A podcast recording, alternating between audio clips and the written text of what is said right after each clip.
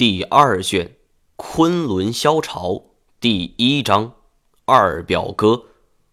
住在景洪这么多年了，对当地这种文化早已是习以为常。但论起来，面对面的深入接触还是第一次，我心中不免有些紧张。斜眼偷偷看了一眼韩笑，他倒是一副司空见惯的样子。我暗暗惊叹：老司机呀！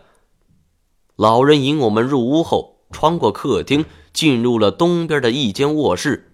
推开门进去后，看到这里除了一个神位、一张桌子，上边摆了一些乱七八糟的东西后，再无其他。老人先坐下，然后我们才坐。老人问我：“你是要问？”他指了指地下，“是吗？”我点点头。这人的名字和生辰八字，我报上了严显江的名字和生日。他的生日是我在报纸上看到的。什么时候死的？一九九六年。老人点了点头。他收走了桌上所有的东西，不知道从哪里变出来一个黑色的皮包。这个包的样式像是上世纪八十年代的老物件拉开拉链。他先是取出来了七个象牙雕刻的小佛塔，每一个都大拇指粗细。而看到这东西，我心里不由得估算，拿到黑市上能卖不少。而接着，他又拿出了一个盘着红丝线的线盘，最后就是一个香炉了。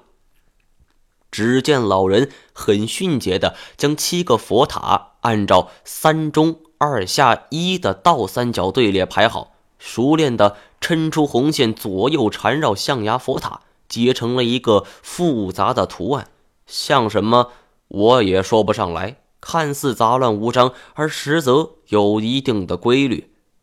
老人做完这一切后，虔诚地点了一炷香，说道：“咱们开始吧，记住，在他不说话前。”你也不许说话。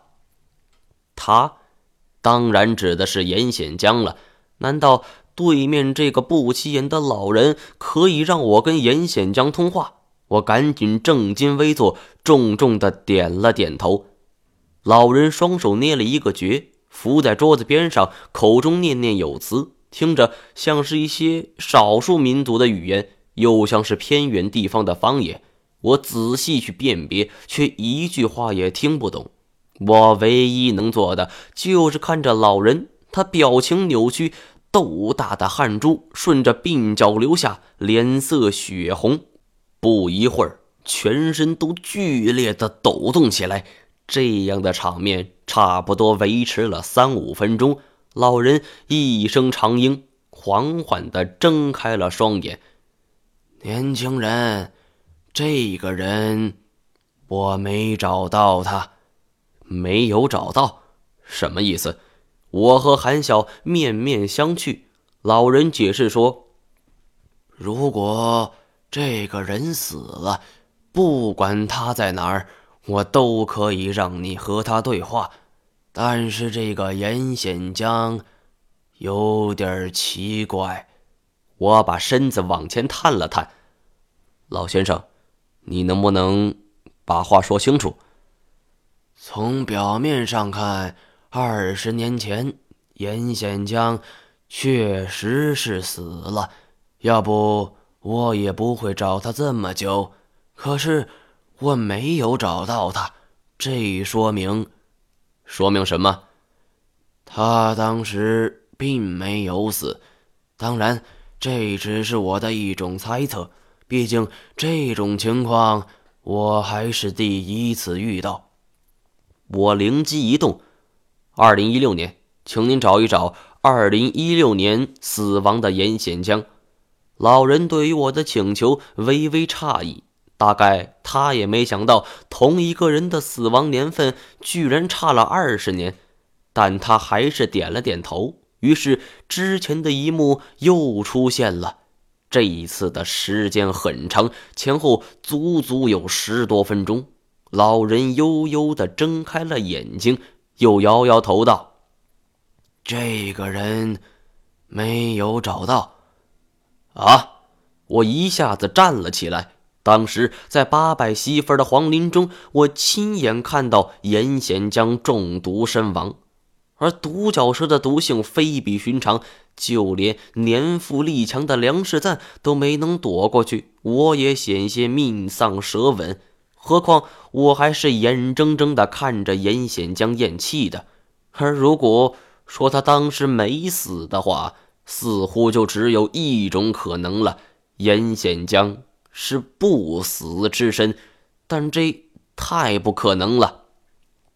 老人见我一脸的困惑，道：“这个跟以前的一个情况相反，九六年死亡的。”是灵魂游荡，而是一六年死亡的是没有灵魂的，所以我才找不到。这种玄之又玄的话，我很难理解。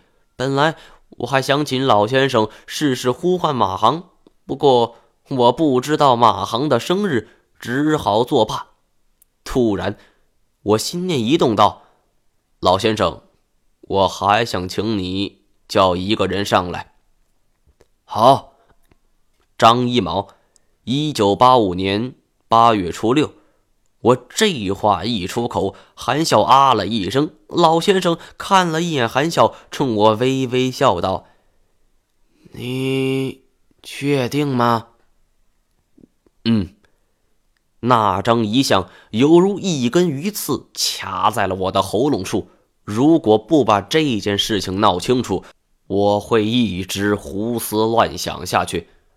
老人重新做了一番法事，看着他满头大汗的样子，我心里也很紧张。握紧拳头的手心已经沁出了汗珠。我不知道我期待什么，而如果此时老人开口，真的是我本人的声音，那我该怎么办？老人停了动作。这一次，他持续的时间更长一些，大汗淋漓，喘着粗气，缓了好半天。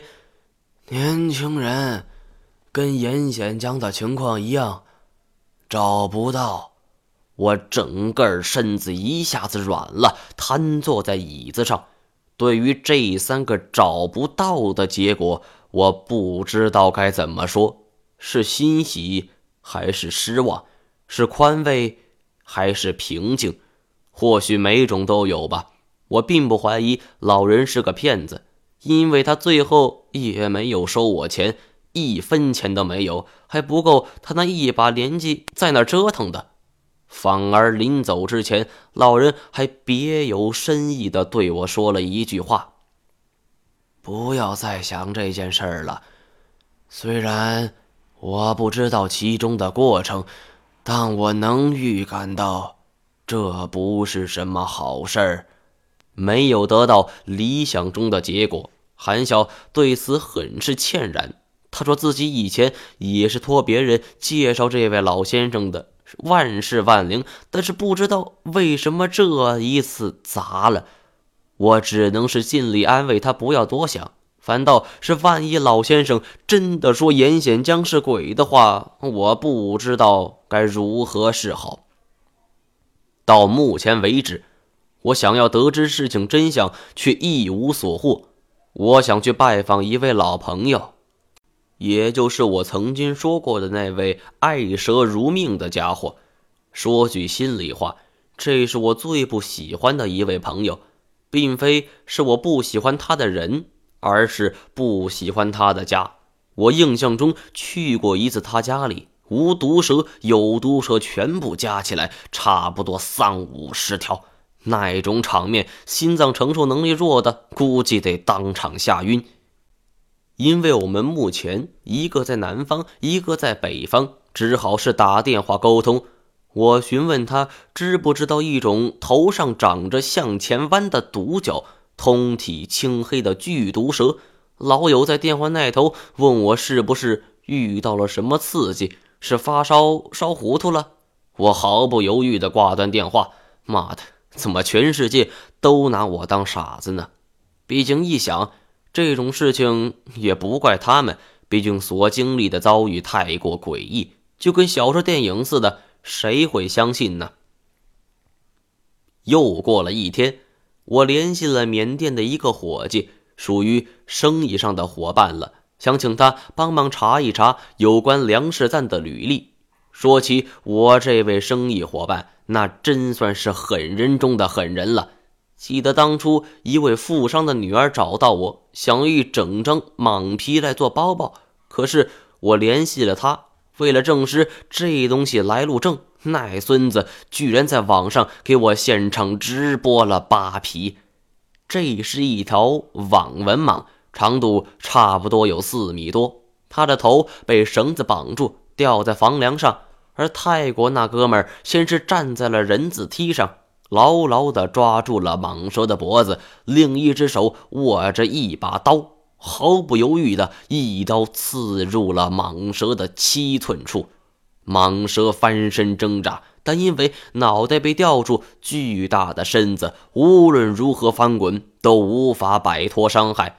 蟒血就像是喷泉似的喷在那哥们儿的身上，差不多半个小时左右，蟒蛇。似乎没力气了，就垂在那里一动不动。而那哥们儿大喊一声，双手持着刀柄，突然从人字梯上跳了下来，割皮刀从蟒蛇身上划出了一条笔直的刀口，从七寸到尾部，蟒蛇蟒的内脏就像是如同大石般从刀口全都挤了出来，掉在地上，血更是顺着刀口涌出。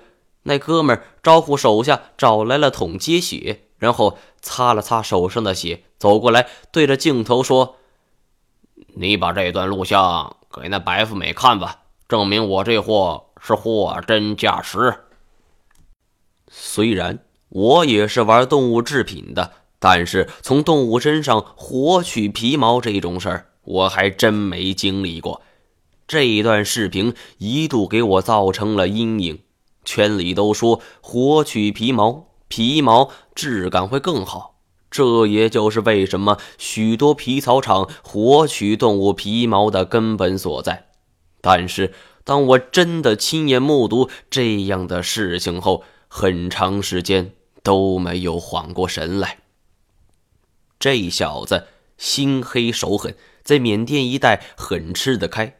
果然，一个星期后。他给我发来了一份传真，上边是关于梁世赞的生平履历，大多是他参军晋升的过程，从一个新兵一步步的到上尉连长。不过，缅甸的伙计还告诉我一个消息：梁世赞五年前被特种部队除名了，官方通道是下落不明，并且和一名中国籍重犯一起潜逃。中国籍重犯，难道是我的二表哥甘孝钱？不会吧！我记得梁世赞的日记写的清清楚楚，上边没有提及我二表哥是被抓的。通过上边的联系，反倒是甘孝钱主动找的他们。提起我这位二表哥，也算是领我入这一行的开蒙恩师了。当初要不是他。我也没想过有一天我自己会游走于法律的边缘。他最轰动的一次是在亚马逊流域孤身一人制服了一条两米多长的巨骨蛇鱼，从此在这一行名声大噪。而这样的一个人，怎么会主动投靠缅甸军方呢？